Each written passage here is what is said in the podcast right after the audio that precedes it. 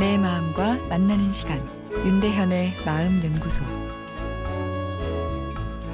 안녕하세요. 마음연구소 윤대현입니다. 오늘은 제 자신이 너무 진지해서 고민입니다라는 청취자의 사연을 소개해 드립니다. 2년째 공무원 시험을 준비하고 있는 30살 남자입니다.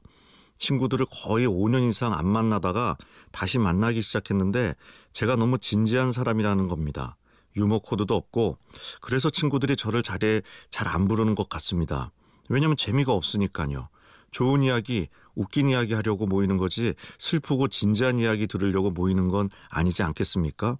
설령 친구들이 그렇게 생각하지 않더라도 제 스스로 그렇게 생각하기 때문에 이 진지한 사람이라고 끝까지 밀고 가야 할지 아니라면 유머라도 배워야 하는 것인지 이 적절한 유머가 있는 사람이 인기가 많을 텐데 고민입니다. 라는 사연인데요. 누군가를 웃기는 것은 쉬운 일이 아닙니다.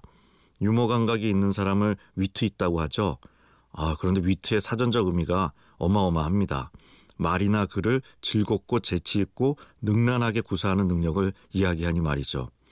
위트라는 능력이 뛰어난 분들을 볼 수 있는 곳이 방송입니다. 유재석, 이경규 씨 같은 분들이 얘기했죠. 그런데 그렇게 위트 능력이 뛰어난 분들도 남을 웃기는 것이 쉽지 않다고 고백하는 것을 듣게 됩니다.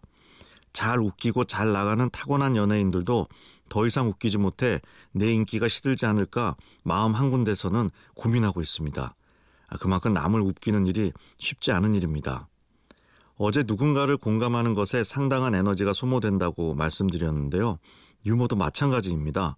누군가를 웃기려고 하면 상대방의 감정 상태도 파악하고 동시에 그것의 스토리와 감정이 섞인 콘텐츠도 창조적으로 만들어야 하기에 상당한 에너지가 소모되죠. 오늘 사연으로 돌아가 보면 유머 감각이 부족한 것에 고민하고 계시는데요.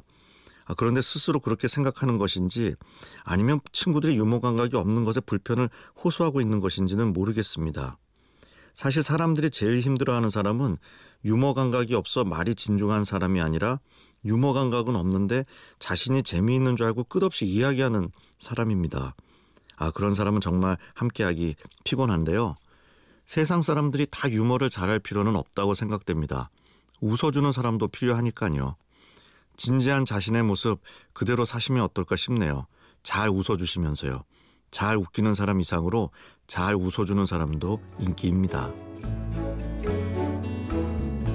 윤대현의 마음연구소 지금까지 정신건강의학과 전문의 윤대현 교수였습니다.